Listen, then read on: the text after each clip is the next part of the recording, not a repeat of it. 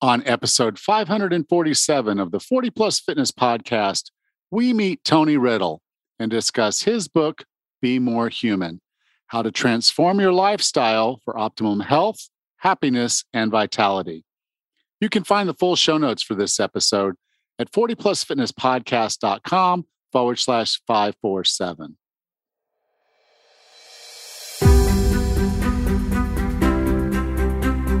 Have you decided you're ready to make a change? To reclaim your health and fitness? The 40 Plus Fitness Podcast is here for you. Each week, we dive deep into health and fitness topics that affect those of us over 40. I'm Alan Meisner. I'm an NASM certified personal trainer with specializations in corrective exercise, behavior change, and fitness nutrition, a FAI certified functional aging specialist, and an OTA Level 2 online trainer. I'm joined each week by our co host, Rachel Everett. She is an NASM certified personal trainer and a RRCA Level 1 run coach. Let us be your coaches as you find your way on your health and fitness journey, all right? Let's go.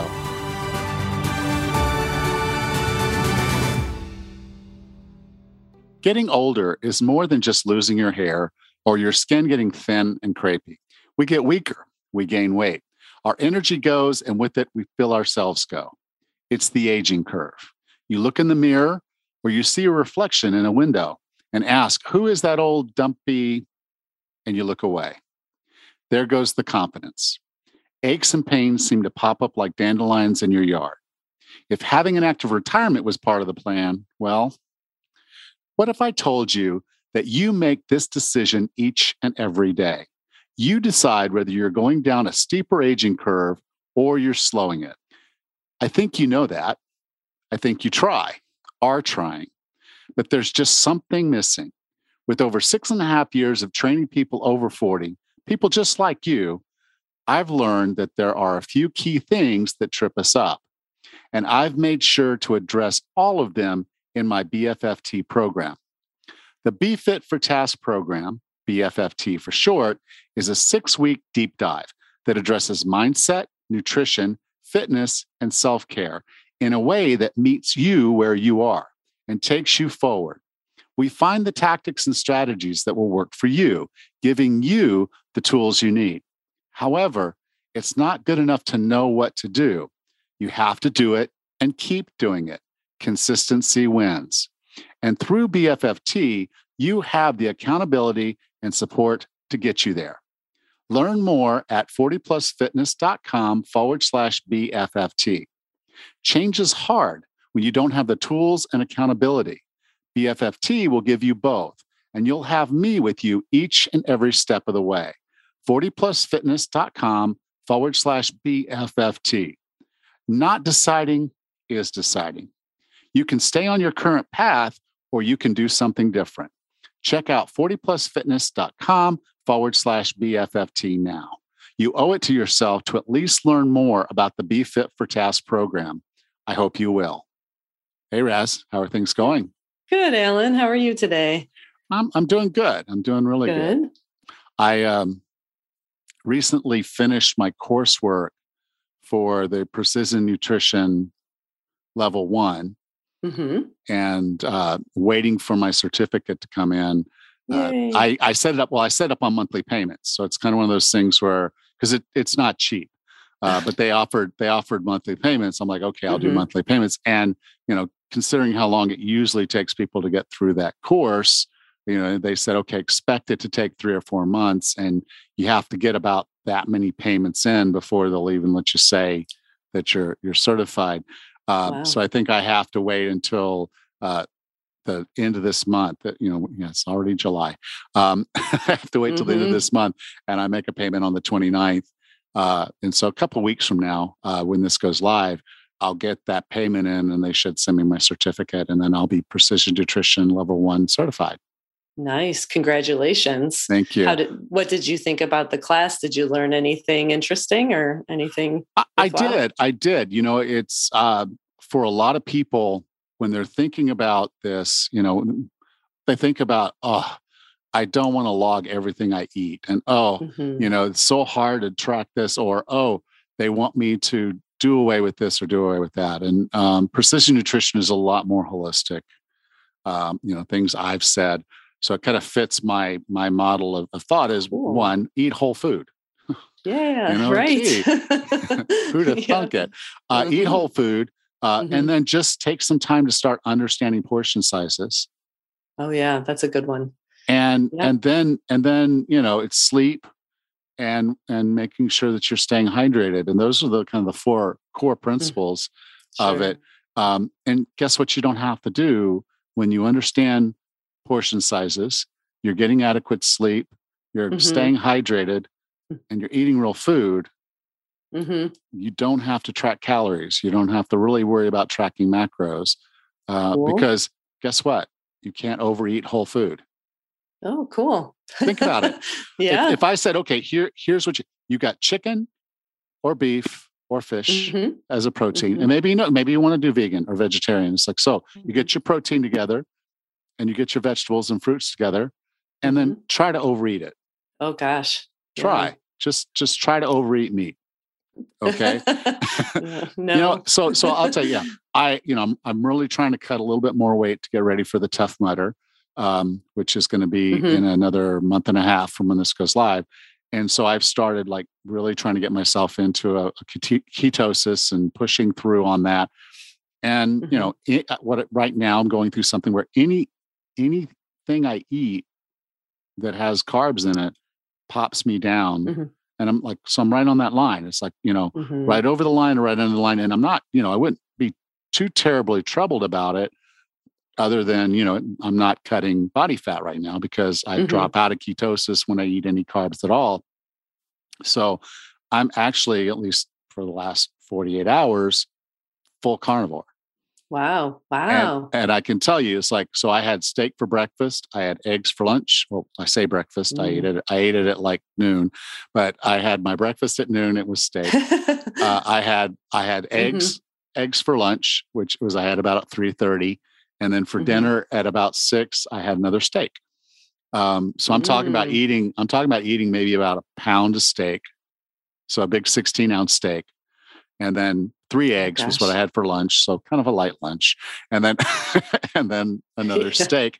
So I ate about another pound of steak for for dinner, and I Wow. couldn't eat anymore. You know, if, if someone said, No "Oh, I got some, I got some leftover steak here," I'm like, "Well, I, don't want to, I don't want it to go to waste, so I'll I'll wrap it up and save it for tomorrow." I could not have eaten any more oh than I ate, and if I added up the calories, I'm pretty sure I was really low on calories. I mean, because a, Oh. a pound of steak, I don't know, but uh, you know, Mm. two pounds of steak and three eggs. You guys can look it up and kind of figure out how many calories I had that day.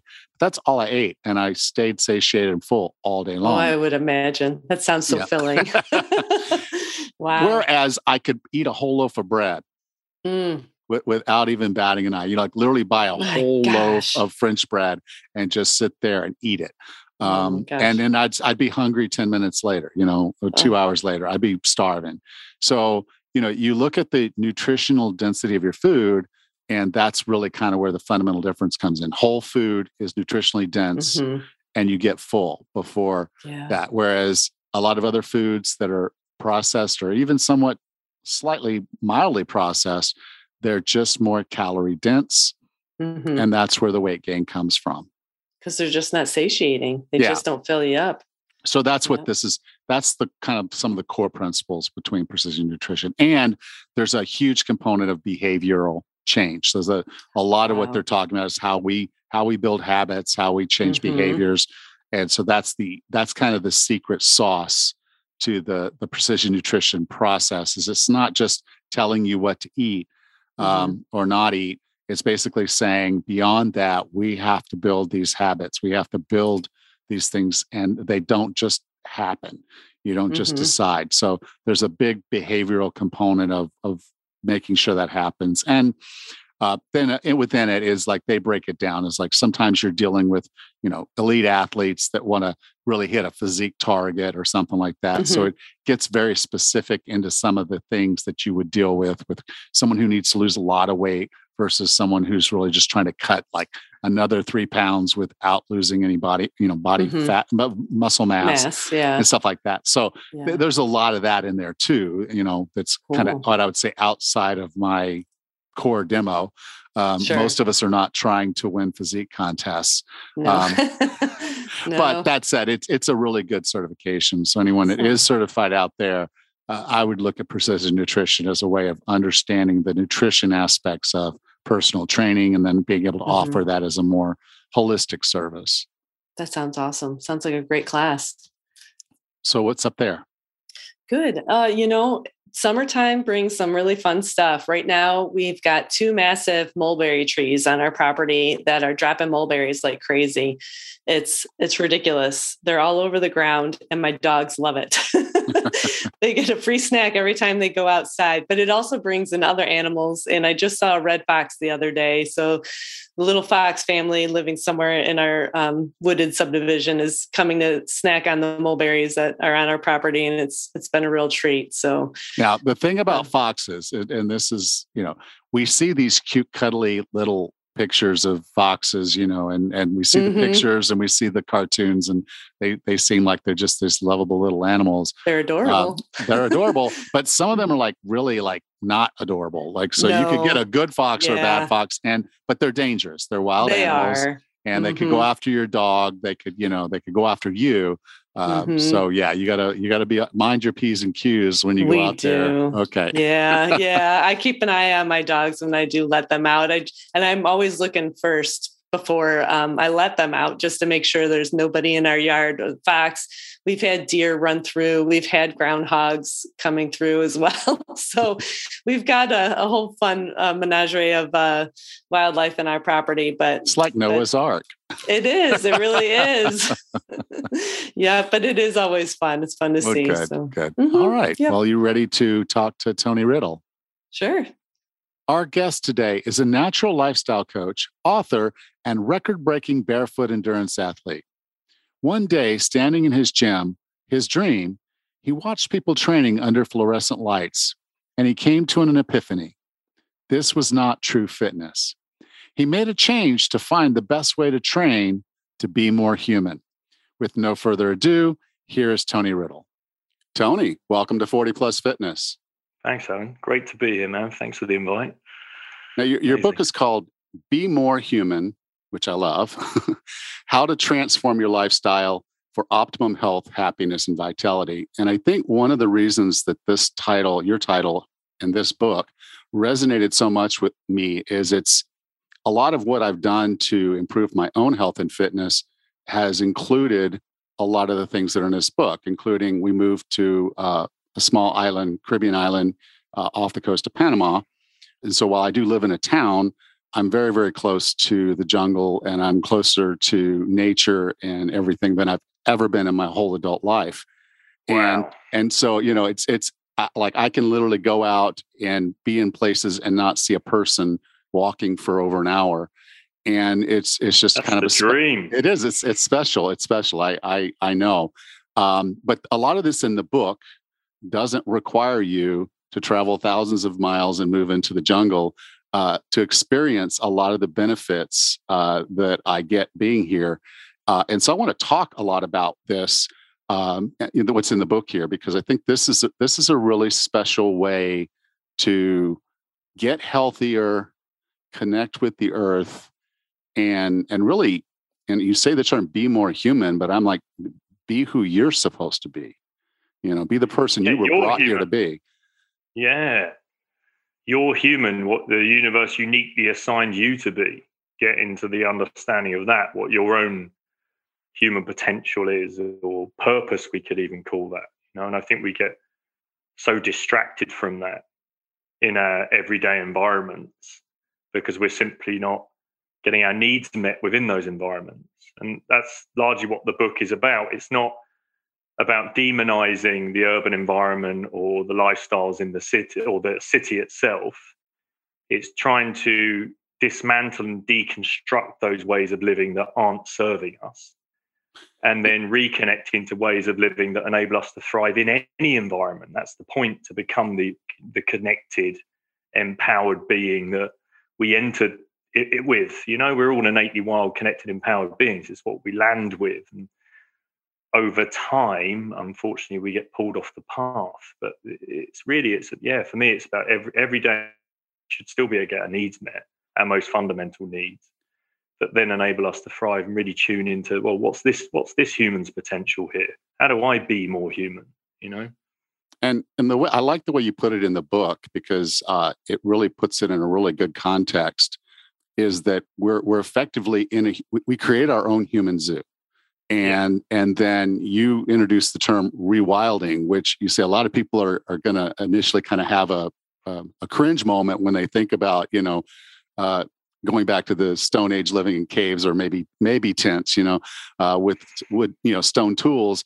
Uh, can you go a little bit more into what this rewilding getting out of our human zoo is all about and and why it's so important yeah, I, I, when I first started this kind of path, there was this language of zoo human versus wild human. And first of all, it's a bit of an insult to call someone a zoo human.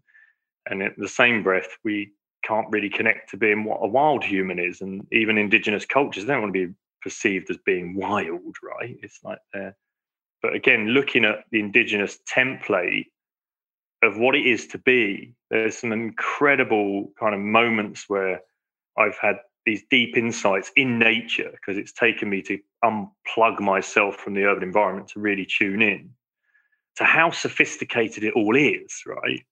And you know, if you look at indigenous cultures, how incredibly wise and understanding those cultures are to that landscape of which they're custodians, really. We could look at the um, what is it? The study I, I brought up in there is like four to five percent of the world's population is indigenous, and yet look after eighty percent of the world's biodiversity. So then it's like, well, what is it that we're doing then? If that's four or five percent, and and so, firstly, there's the biodiversity. There's the question of that. What is it that we're doing within the environment? Is it because we're so separate from it? So, I guess that's where I'd go with the wild understanding of it you know that we are part of nature not separate of it. it. we're interconnected in that sense and then the zoo human in my in my mind is the fact that we've become disconnected and unplugged from it and that we see ourselves separate. So there's the ego versus eco conversation. So a lot of the work for me is that disconnecting from an ecosystem and reconnecting to an ecosystem. Again not by demonizing the urban environment or the environments of which we choose to live in. It's the habits perhaps that are in those environments. Um, so we could be looking at movement perhaps. What does movement look like in nature? Okay, so that would be a, a, a wild or organic way of moving versus what does it look like in the human zoo? What does it look like in our, our everyday urban setting? So we could even put movement down to let's look at one study of the Hadza, for instance, to give us an, an example of cultures that have been living the same way for tens of thousands of years. Um, the Hadza are just as sedentary as we are, as in they sit for 10 and a half hours a day. Yeah. As in we sit for 10 and a half hours a day. But there's something very different. Well, we have a chair, whereas they're sitting, their sitting practices of floor sitting, therefore, there's multiple different rest positions we can be choosing on the ground, which ultimately will lead to one primary position, which is a squat, and that squat position it enables me to recognize the same body weight on my feet in the base of support of my feet to which I would stand. So squatting is the same weight, same area as the feet that I load for when I'm standing, but it's a rest position. And we see squatting as kind of a, an exercise protocol or strength conditioning protocol, but ultimately beneath it, there's a rest position that we can um, communicate, be around a fire, eat, um, poop, give birth in, right? And if we then look at the chair, perhaps in that conversation, or the sofa, where we may spend 10 and a half hours of our day committed to, um, in a way, it compromises or is the saboteur of the way that we stand. So suddenly we find ourselves locked in the hips or stagnation occurring in the hips. The, then the pelvis and the lumbar become incredibly unstable because the hip joints aren't mobile enough. So the core element, the core we love talking about, becomes unstable. The mid back becomes compromised. Um, our chest starts to collapse. Our head position starts to shoot forward, and all those postural changes aren't conducive with standing. You know, and we spend a large portion of our day in that position. So that could just be well, that could be a zoo posture versus a wild posture. And in terms of wild, I would say, what is it? What is it to be this wild, connected, empowered being? Well, it could just be just simply the way we move through a landscape or interact with it, how upright we are, how open we are.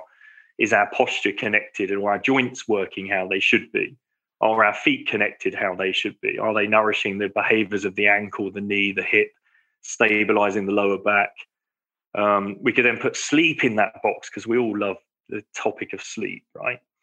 And there's so many studies in what would be the human zoo or the human laboratory, even because most of the studies are in the laboratory, um, which help us understand. Well, we need eight hours sleep a day. You know, we must get eight hours sleep a day. And to the point, people are stressed about getting eight hours sleep a day because they've heard the news that if you don't receive eight hours sleep, then you have a sleep debt, or you'll have a number of symptoms based on the fact you haven't accumulated your eight hours and they are diabetes, obesity, inflammation.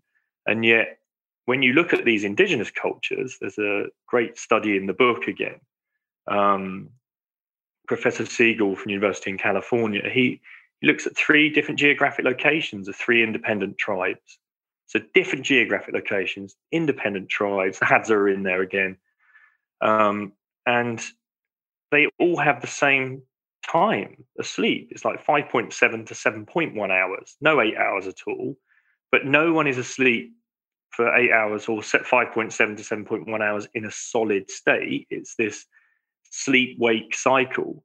And if you think, if you strip it back and think, well, um, that makes sense, right? Because in nature, nature can be quite hostile. If it's been the same sleep or the same environment they've been inhabiting for tens of thousands of years, then that might have been hostile. If they were all asleep for eight years, eight, eight, eight hours, sorry, in that time, um, would we be here today? Would they? Would those cultures be here today in those hostile environments if they went to the land of Nod for eight, eight, eight hours?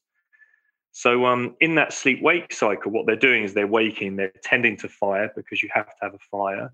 They're fixing tools. Um, they're even known to smoke, um, party, whatever it is. But when they break away from the study and they look at the Hadza, for instance, and they assess for 220 hours, they study them, 33 members of that one tribe, 220 hours, they're only ever asleep for 18 minutes together. They're all doing this, you know, all different sleep wake cycles. Um, so where is the obesity, the, infl- the chronic inflammation, the obesity? It's not there. They're in incredible shape, you know. And if some of the studies, when you look at them, because we have this idea about longevity, that they're only living until their 40s, some of these tribes know they can live beyond 70. You know, it's that's not the case when we look at it. So it's it's quite an interesting model to unpack, just looking at well, how does it look in nature and how does it look in the environments of which we're inhabiting? And then what is it that's different? So what is different in that sleep habitat? And you know, it's like um, ah, lighting, right? There's no ding, turn the light on to create sunrise at sunset. So we know then that that through the studies around melatonin and, and light pollution and blue light spectrums, they've become the saboteur of melatonin, which is this incredible hormone that we only really associate with sleep, but it has antioxidant properties, anti-inflammatory. Um, it's also the main regulatory system of our digestive system around ghrelin, and leptin which then regulate whether I've had too much food, whether I need to eat, right? And then insulin, right? So there's this link to pancreas and the insulin. So then we have, oh, okay, inflammation, diabetes, and obesity all in a conversation around melatonin and lighting all of a sudden. So is it the eight hours sleep or is it the environment of which we're choosing to? So then my question is, well, how do we rewild that environment? And that's this context of rewilding a zoo or zoo environment. As simple as the bedroom, we could look at that one environment if we're looking to spend eight hours in it. So, what can we do? We could change the lighting. You can now bring in circadian lighting, which offers the same um, biological darkness, which is like starlight, moonlight, and firelight. So, it brings in amber tones. Um, and anything they suggest between 60 and 600 lux will inhibit a blue spectrum light, sorry, will inhibit um, melatonin.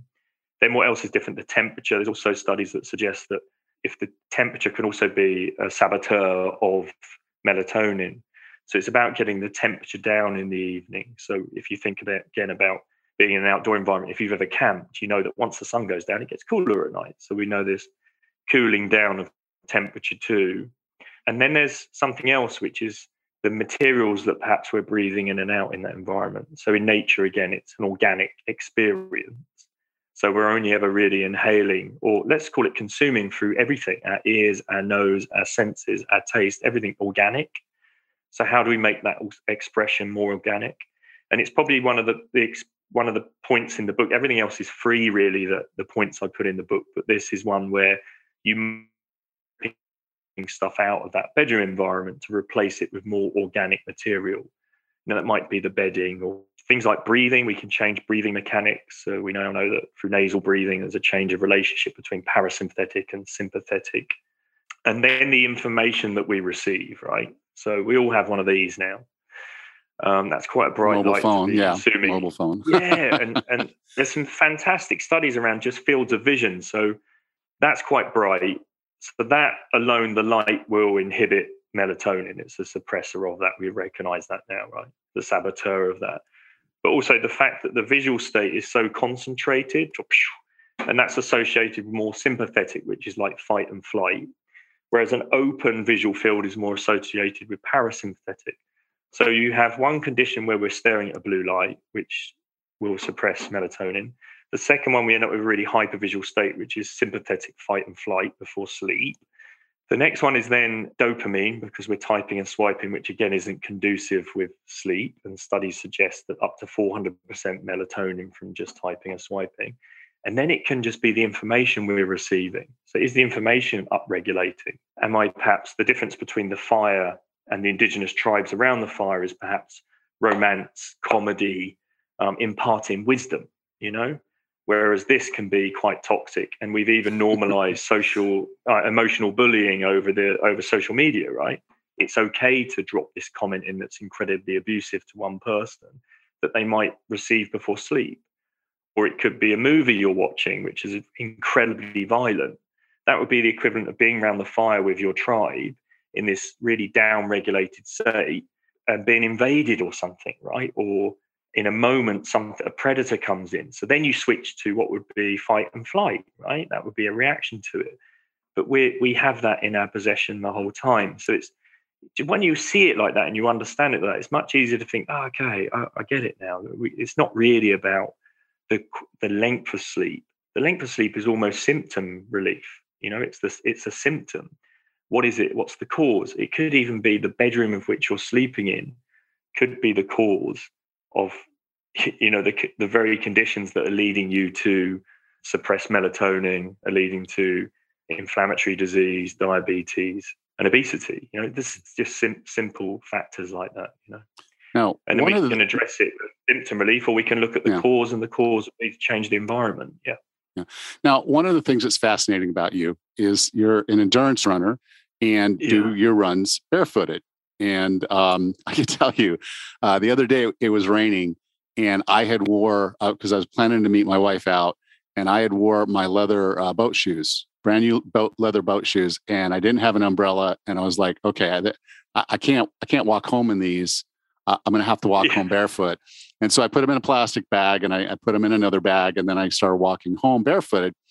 And you know, one stepping in a puddle when you can't see the bottom is a little, little kind of scary. But sharp rocks, I seem to be able to find every single sharp rock uh, between two points.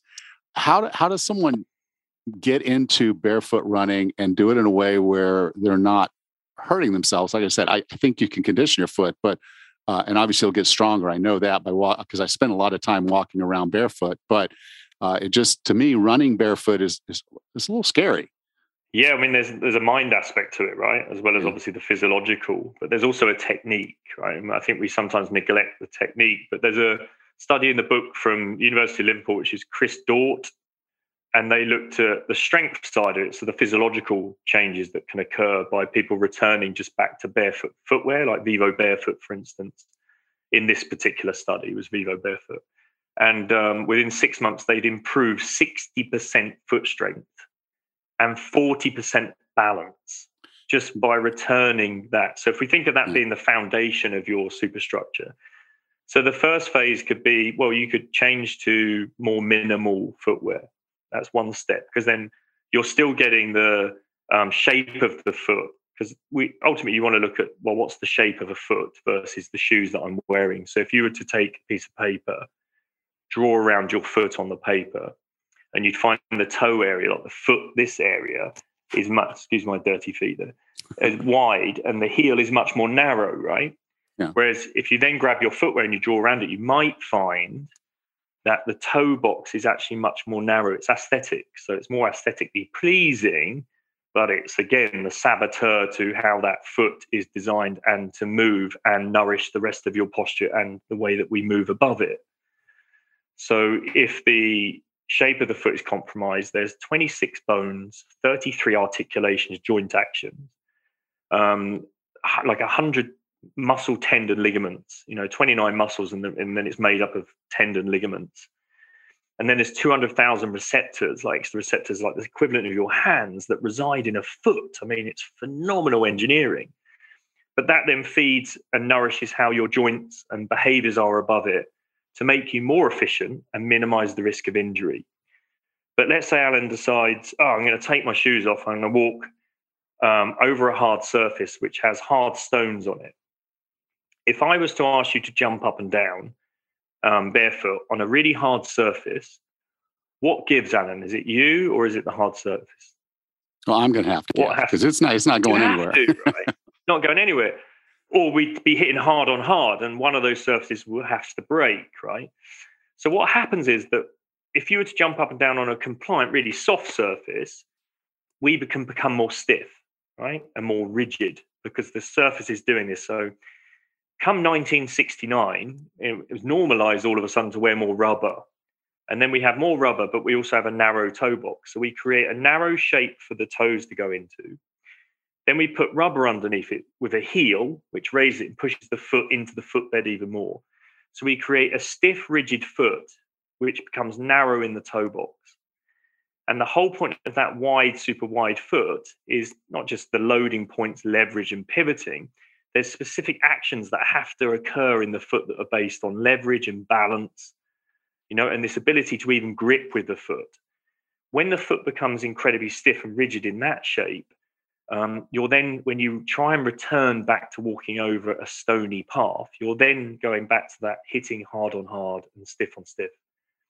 And it can feel like, ooh, ah, ooh, ah, ooh, ah, and, until um, you would have to learn how to break the foot up. So again, going back into one way is to return back to minimalist barefoot footwear. So you can start to allow the foot to open up. It has minimal, but min, there's a minimum layer between you and the earth. Um, it's zero drop. Um, you'll, fe- you'll feel stuff underneath you, but you won't be getting so much that ooh ah ooh ah, which creates more tension. The more of that response, the more rigid and tense you get adding to more hard on hard expression. Um, and the other thing, uh, what I've put some practices in the book is to rewild the feet, which are practices like toega, we call it. It's like yoga for your feet. And that's then about opening the feet up and getting more expression into them and soft, ultimately softening them so they can become the compliance over the stiff surfaces. And then eventually, what happens the more and more familiar, you normalize it. And what you find is that you become more sensory um, aware, more sensitive. And I don't mean sensitive in the ah, ah, ah, I mean sensitive, like really learn. You'll, that you'll learn how to become, again, soft when you need to be, stiff when you need to be. We have the most sophisticated suspension systems within us, right? That's the. And that's why those 26 bones, 33 articulations, um, 200,000 receptors are there and over 100 muscles, tendons, ligaments, well, 29 muscles and the rest tendon ligaments that make that 100 up. That's why it's there. But it's there also because it feeds and nourishes all the other mechanics above it. So that's where that's where I'd go with feet. But then you then have, well, the chair. So the chair will then the seat is sitting for 10 and a half hours then compromises the posture above it. So it's like a two-pronged thing. Running for me is not just barefoot running isn't just about feet, it's about getting the appropriate posture and becoming much more upright and aware of that posture. And the whole point there is that our head should be up above. Like we lead with the heart, the chest is the lead segment, not the head. The moment the head goes forward from typing, swiping, and yeah, couching and slouching, I call it, what would happen is when you're running, so that if your head's far forward of you, you have to have your foot further out in front of you. Otherwise, you'd simply fall over. You imagine you're upright like this and we're running along. The moment the head drifts forward, you'd have to put your foot further out. Otherwise, you'll fall over. So the head would get to a point, your tipping point.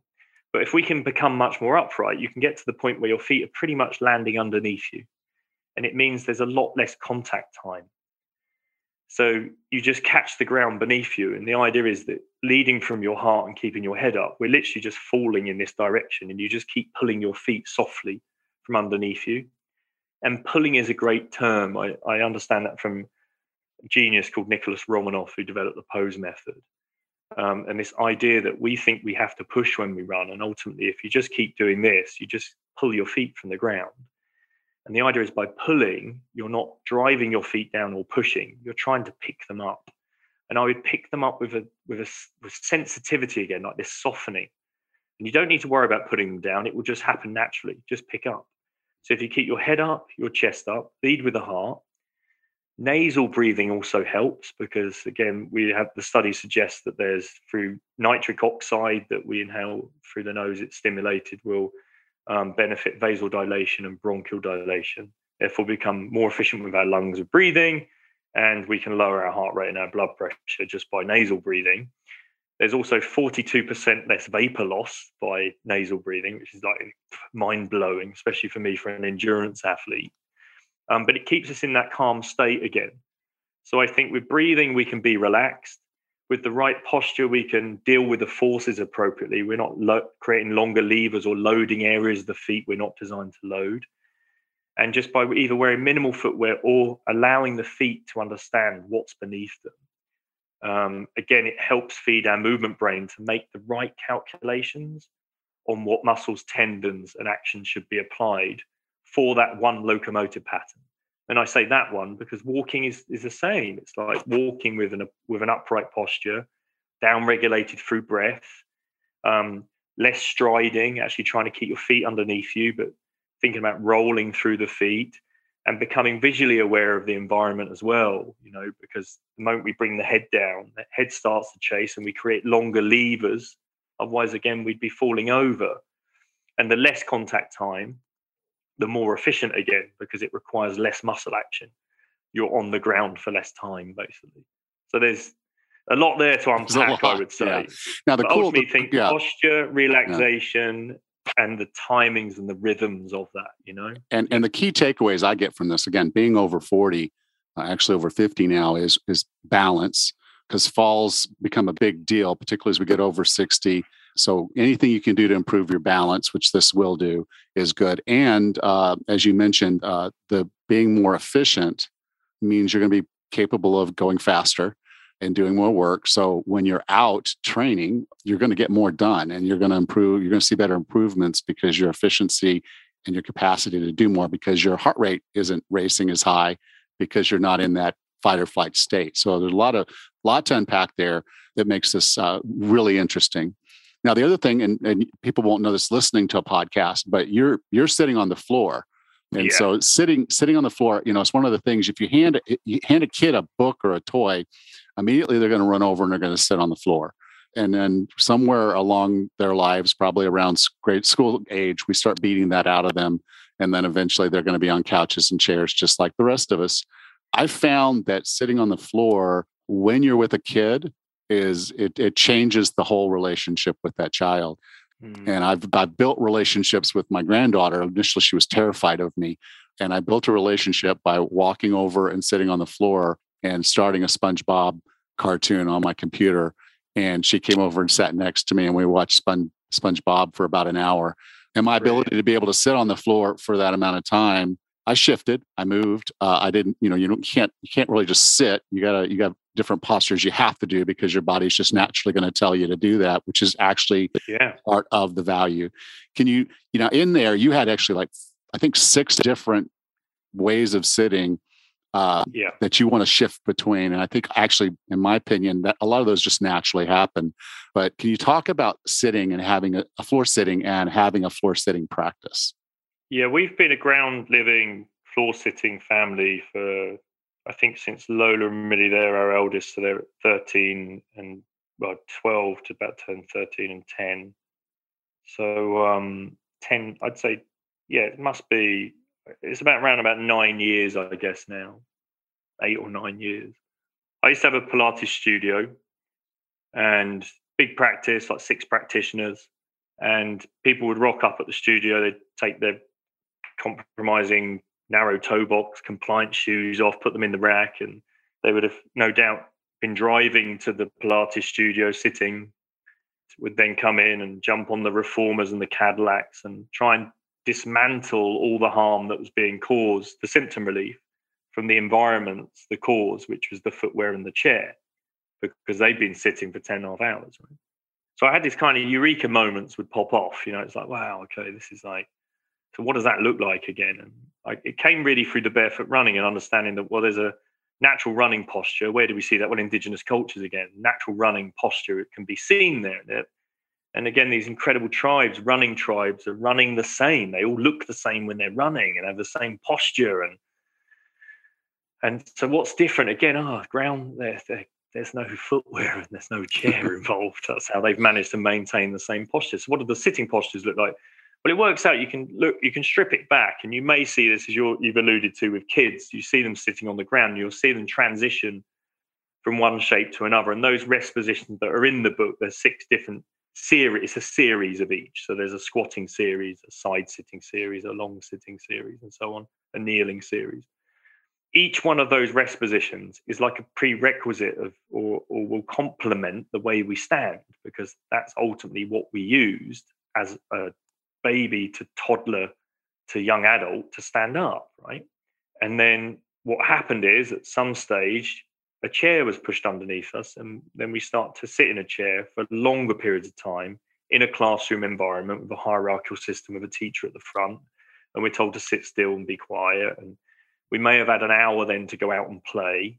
And then that hour became lunch break. And then play became PE, right? Physical education which then involves stretching and doing all that stuff. But before the chair, kids, you don't see any children, any toddlers stretching. They're just incredibly fluid and this ability to move on the ground.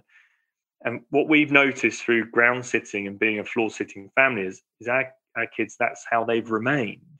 Right? We unschool as well. There's no school in that conversation. Hmm. So the only time we're sitting, it's unavoidable. It could be in a car or a plane or a train or occasional cinema, right? Um, but other than that, it's ground sitting, and they inc- their their postures are incredible, right? Their framework's incredible. Their athleticism has remained incredible. Um, they haven't had to relearn how to once they stand up from a chair. So again, I, I think it's understanding that there's beneath our upright, wild, empowered posture, there are these sitting postures, and those sitting postures help help nourish um, that upright posture. Um, I love that. I love that concept of, of a sitting family. Uh, and, and the reason is that I, I think back to how much money I have spent on couches and chairs over the course of my life. right. And we, we, we work on, we use, um, we use bolsters and stuff like that because you still want to create like a dining experience. So our dining room table is a low table and we have ground sitting like little bolsters like yoga yoga cushions and stuff like that on the ground so that if people come they still have a, as some experience, as a dining experience. Yeah. Um, now that's not going to work for everyone. So my advice is always that you know look at the everyday environment. Can I spend less time on the couch? Can I set a timer and maybe kneel or squat? And you do get signals. And for some at the beginning, it will be uncomfortable.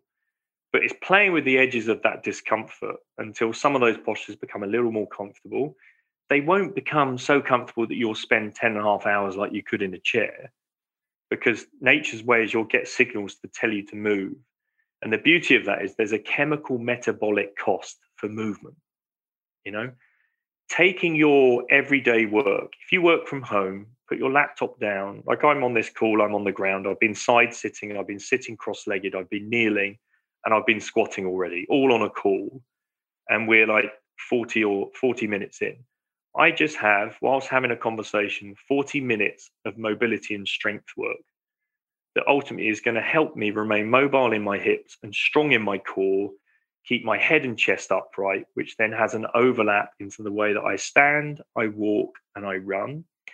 As a 47 year old endurance athlete, is that important? 100%. And we're all endurance athletes. That's the point, yeah. you know? Underneath it we are right? That's that's where we're at. And it's just unfortunately some of the habits within habitats aren't enabling that. And if you want to become again more efficient minimize the risk of injury then get on the ground and just get back into understanding how those behaviors are on the ground and how that will then feed into how your posture will thrive. And there's some there's a guy yehudi in my book. I mentioned him. He's like um 82 now and he first come wanting to learn how to walk and he had this stooped posture from working and um, collapsed in the chest and stiff in the hips and stiff in the ankles. And then over time went through toega, rewilding feet, rewilding footwear, Vivobarefoot, got him on the ground, ground sitting. And and then later on in time, the reason that it turned out he wanted to learn how to walk was because he wanted to climb Everest to base camp, Everest base camp with his wife for his 50th anniversary. But his commute now looks like this. Right? He walks to the tube in barefoot footwear. The tube is our underground train, right? He then gets on the underground, and mostly people will go, um, "Do you want a seat?" Because he's like eighty, right? And he went, "No, no, I'm okay." And so here he'll either hang off the bars above, so he hang onto the rails above while the train is moving. So he gets grip strength in. It opens his chest up, enables his whole respiratory system by enabling that upper posture through hanging. And then when the train stops, he'll either squat whilst people get on. When the train goes again, the doors close, he'll surf. So he's now balancing whilst not holding on to anything and surfing the train. And that just, again, it proves that it's never too late, even, Alan, you know, because sometimes we look at this, we go, oh, no, I'm, uh, I'm past that. I'm never going to be able to sit back on the ground again. Here we are, a dude in his like 80s. That's what he's doing. And that's his practice. And he also works from home and he has a standing desk and he also has a sitting desk. But he also has a lot of his practice on the ground that will help dismantle and deconstruct some of the poor qualities that come from sitting in a chair, but also enhance the way that he stands at his standing desk and will improve the posture of which he chooses to stand. Because standing desks get a lot of praise. But if I'm not posturally aware and I still have um, inefficiencies in movement within the ankle and the hip, and I'm not flexible or upright in the mid back, which comes through sitting in a chair, then that's just as detrimental to stand with poor posture as it is sitting with it. You know, yeah. So yeah. Now, one of the other areas of, of movement that uh, I want to get into, because I think this is uh, another area where we kind of move from child to adult and we just we start casting away the things that we did you know there was that quote uh, when i was a child i played as a child and you know play. Uh, you know as adults we, we, you know okay i i play tennis or you know i i maybe play basketball. But as as I, you got in the book i started thinking because you said this is like those sports that we play they're they're they're usually unilateral or they're they're front and back or there's mm-hmm. some aspect to them where it's repetitive movement that we're doing and while it's movement which is great i'm never going to poo poo movement at all it's it's not really building us to be a better human. Can you talk about how we pl- should play how how how play would be if we if we got out of our zoo yeah, it's very specialized, um, the way that we observe those sports, right? They're very specialist. And underneath it all, we're all generalist movers. So, um, again, in the book, I've put a study by Peter Gray. He wrote a fantastic book, Free to Learn, and we're an unschooling family. So it's around homeschooling and unschooling. But within it, again, three independent tribes, three different geographic locations. And he asked 10 leading anthropologists, what does play, what does childhood look like? In nature. And firstly, their response is they're the most well adjusted, well rounded individuals they've ever met, you know, which we, for our colonial minds, like savages or whatever comes to the most well rounded, well adjusted. And that's, you know, not from a lens of cultural appropriation, it's cultural appreciation. It's like, wow, okay, what's different, you know? And children are playing from infancy through to their teenage years, and they are left to play without adult intervention, without the adult supervision, supervision, right? So it's from infancy through to teenage years. So all different ages playing and mixing together. And they play at being everything. So they've played at being the plants, the rocks, the animals. Yeah. They've played at being the adults, foraging, hunting, tracking, fire building, shelter building. It's all in there. So that the idea is that they they walk into adulthood in still what would be a playful state of mind. Um, and in adulthood, we could then question well, are those tribes that we're talking about operating with a playful state of mind? And when asking Bruce Parry, who I interview, and he's again men- mentioned in the book, and from what's said, is that this Penan tribe that he spent some time with, and the Mbendjele tribes, is that these tribes are moving through a landscape in this meditative state, you know, in a real parasympathetic state what we call like flow states. They're in it. And flow state I refer to as just being play state. It's just an extension of that.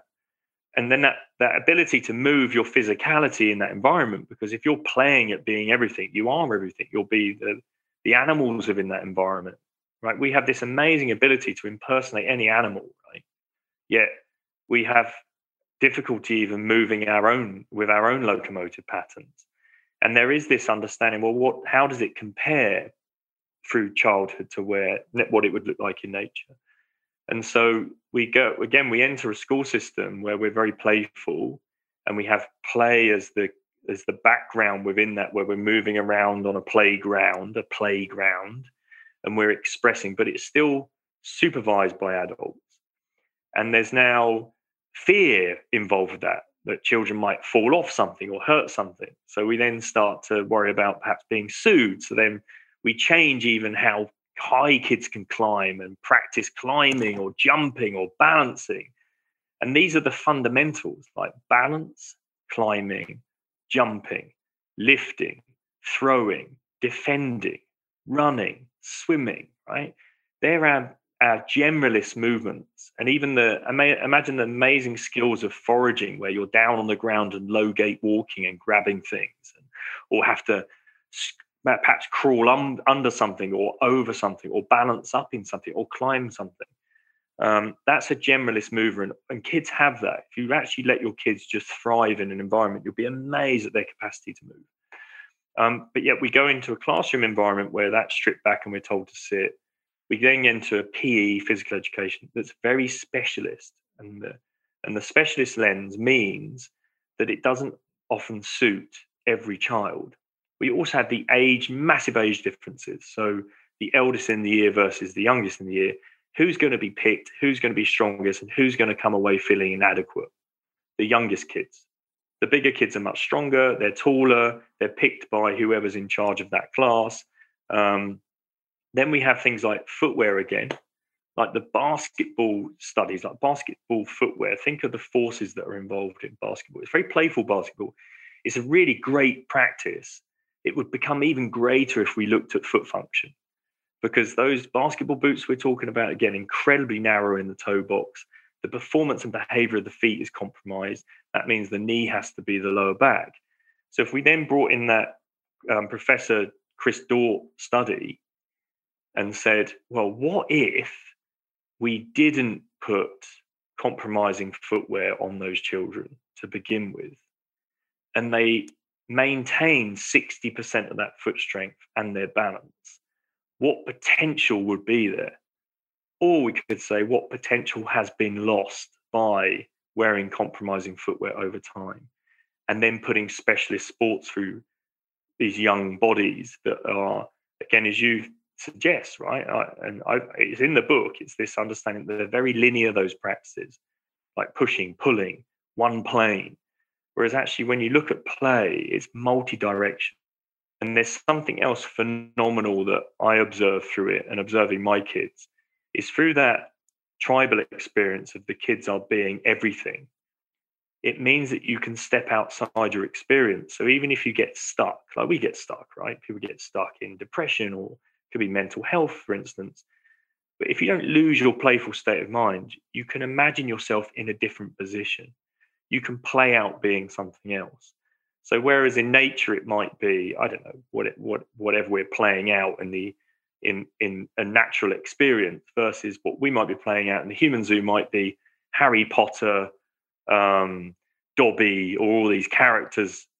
You know, at least there's an opportunity to imagine yourself outside of that. So there's other things that uh, empathy, compassion that can be delivered through that.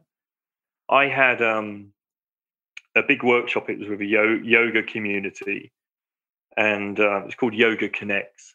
And I was asked to take a class and at the festival, and there was a large number of yogis came in. And I said, firstly, we're going to just roll your mats up, put them away, take your footwear off, and we will just just come into the space and we walk around the space and meander around the space. And I said, well, I'm not going to teach yoga. I'm not a yogi, but I'm going to teach you something about connection, and it's going to come through play.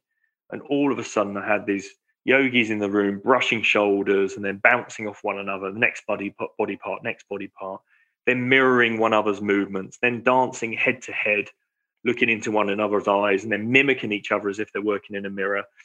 And suddenly, what can become, even in yoga, which is these same planes on one mat performing the same movements over and over religiously, suddenly the expression changed, right? This amazing vocabulary of movement started to unravel in a very short window of time because we enter, we can, it's like play hydration, we call it. It's like you can suddenly start to reconnect with something we've become quite divorced from.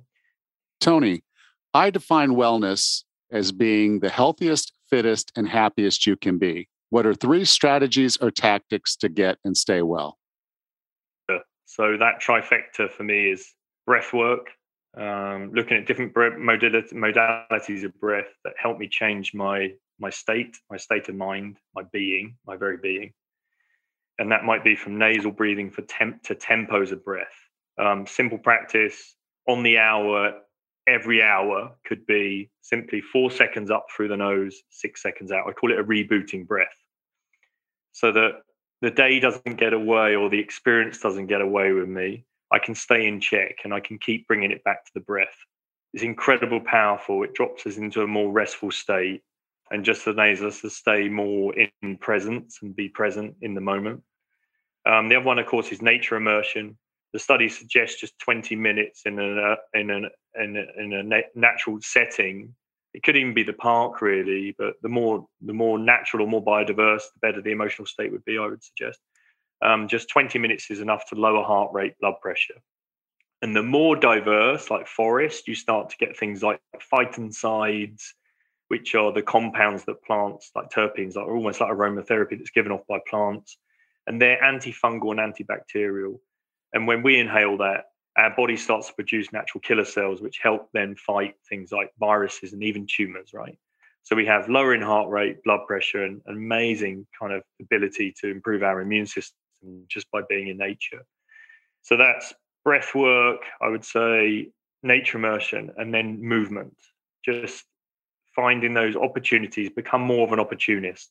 Um, go back into that playful state of mind of how you might move get out of the chair, get onto the ground, start moving around. Think of that as a mobility practice. If you work from home, you have an amazing opportunity to move more within that environment. You know, just we're so conditioned to think we have to sit and do the work. And that might also mean on the commute, can I run down the stairs instead of getting the lift or the escalator? Can I balance on curbstones or something? You know, just think of that. And along with nature immersion, we could say that nature immersion also involves cold immersion, like cold water therapy and getting into cold water. And that also has an ability to change, completely change our perception, alter our state of mind. In in two minutes, you're done. You know, and you can literally maybe not be like the person getting in the water, but you'll be in love with the person getting out. You know, it can it can really change things in a very short window of time. So they're my three really. I call it Tony's trifecta. It's Tony's nature, trifecta. breathwork, nature immersion. Love know, that. Nature Love immersion that. and natural movement. All right. Well, Tony, if someone wanted to uh, get in touch with you or learn more about the book, Be More Human, where would you like for them to go? Um, you can hit my website, which is www.tonyriddle.com. Um, I'm also known on Instagram as at the natural lifestylist, uh, and there's lots on there. So in the link, the bio there, you'll be able to find links to my book, up and coming workshops, upcoming retreats, and experiences. I have a big retreat going in in August, um, end of August, um, which is a rewilding retreat.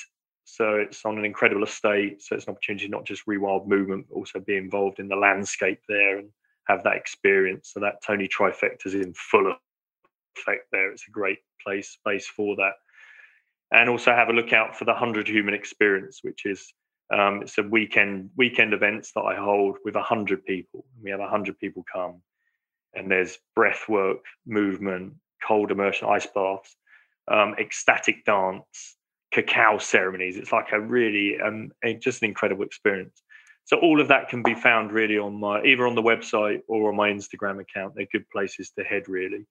There's a number of tutorials there.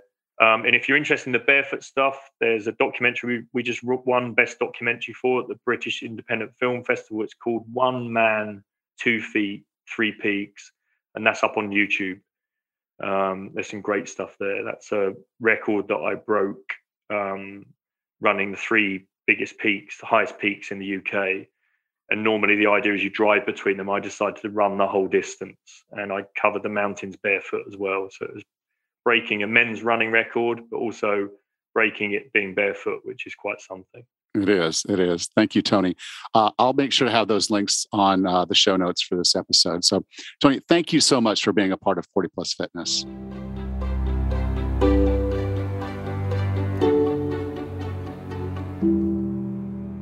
Welcome back, Grass. Hey, Alan. You know, that was a really interesting interview. And I really like the term rewilding. Yeah, I'm not so sure I'm a big fan of his wild human or zoo human. I, I, actually think but... I think that's I actually think I like that. I actually Do think you? that is well because you know we we don't want our kids to get dirty. You know, they stick their hands in the dirt and we want to wipe it off. Um, yeah. We don't want to get dirty. Uh, yeah. A lot of us don't. Uh, we we want clean. You know, we want sanitary. We're concerned about all this stuff. Uh, you know, hand sanitizer, uh, mm-hmm. avoiding everything. Uh, concrete this, uh, rubber that, gloves, masks, all of it. We mm-hmm. do so much to separate ourselves from our environment. Mm-hmm. Sunglasses, you know, even something as simple as sunglasses is is separating you from the sun. Mm-hmm. Um, and so, yeah, I get it. You know, if you're walking on Pensacola Beach, it's so bright white with the sun. yes, you're, you're, gonna be blind. You're gonna be blind. blind. For, you're gonna be blind for 20 minutes um, mm-hmm. until your eyes adjust. I get it, but uh, we do so much to separate ourselves from our environment, and mm-hmm. that's uh, frankly unnatural.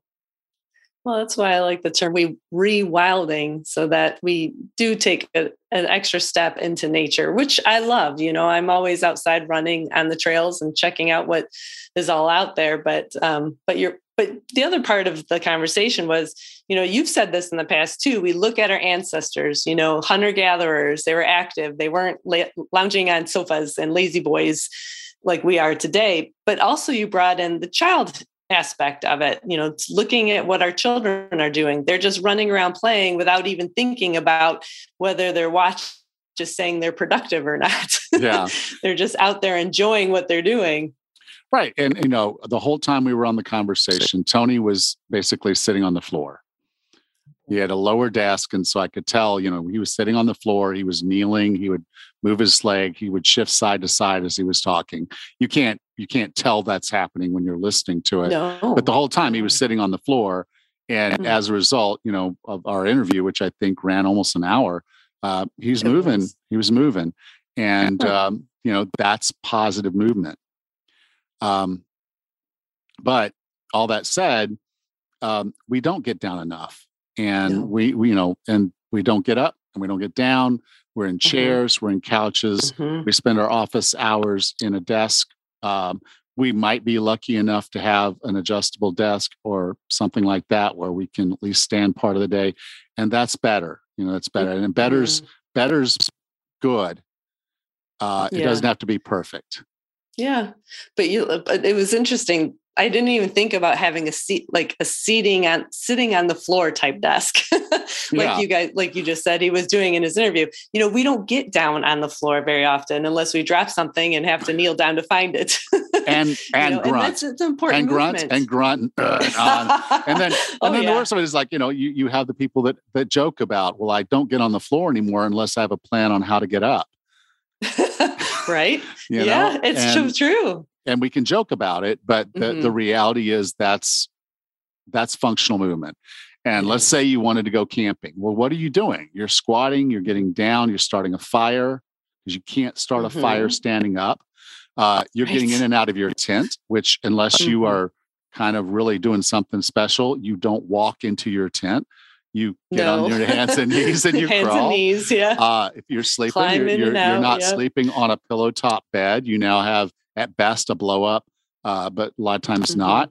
Uh, the best you could do is make sure you don't have a rock or a root under your lower back. You know, we find a soft Mhm. spot, to, right spot to lay, and then you have to go to the bathroom in the middle of the night. You're crawling back out of the tent and up, yeah.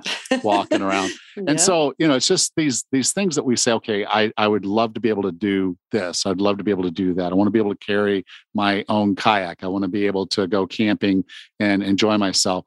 There's movement patterns that you're going to be doing that you Mhm. should make a part of your regular life. So when you're camping, this is not an unusual thing. This is a part of your lifestyle. It's the way you intended to live when Mhm. you go camping, when you do these other things. So uh, Mhm.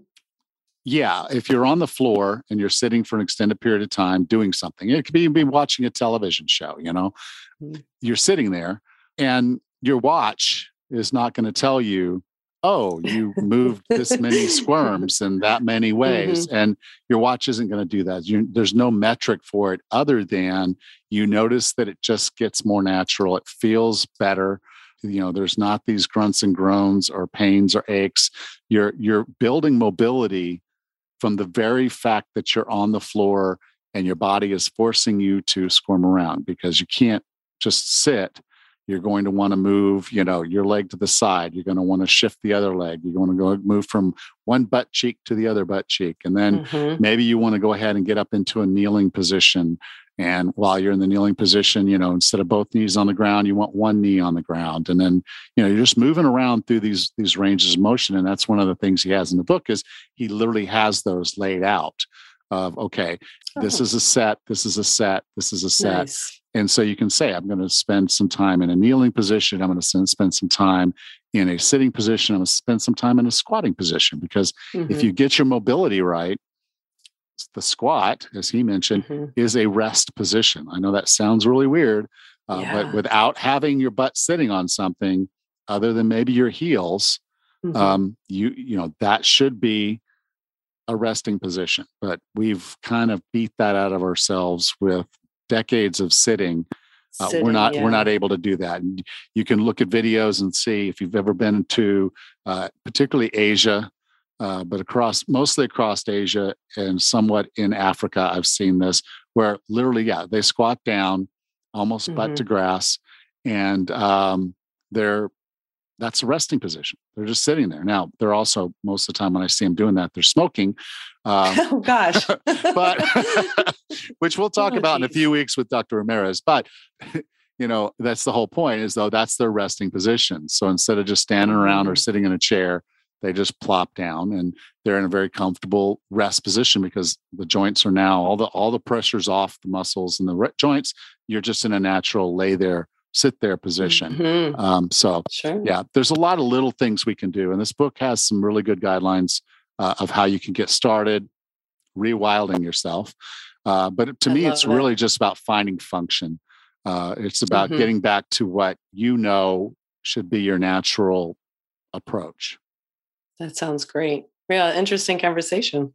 Yeah, it was. I I was pleasantly surprised uh, with the book and with Tony because Awesome. knowing some of his friends, I was expecting a, a totally different book Mm. from the Be More Human aspect of that. But no, it was a great book. And if you're concerned about mobility, flexibility, strength, all those functional fitness things that we talk about right now, this is uh, one of the best books you can buy to become more functionally fit.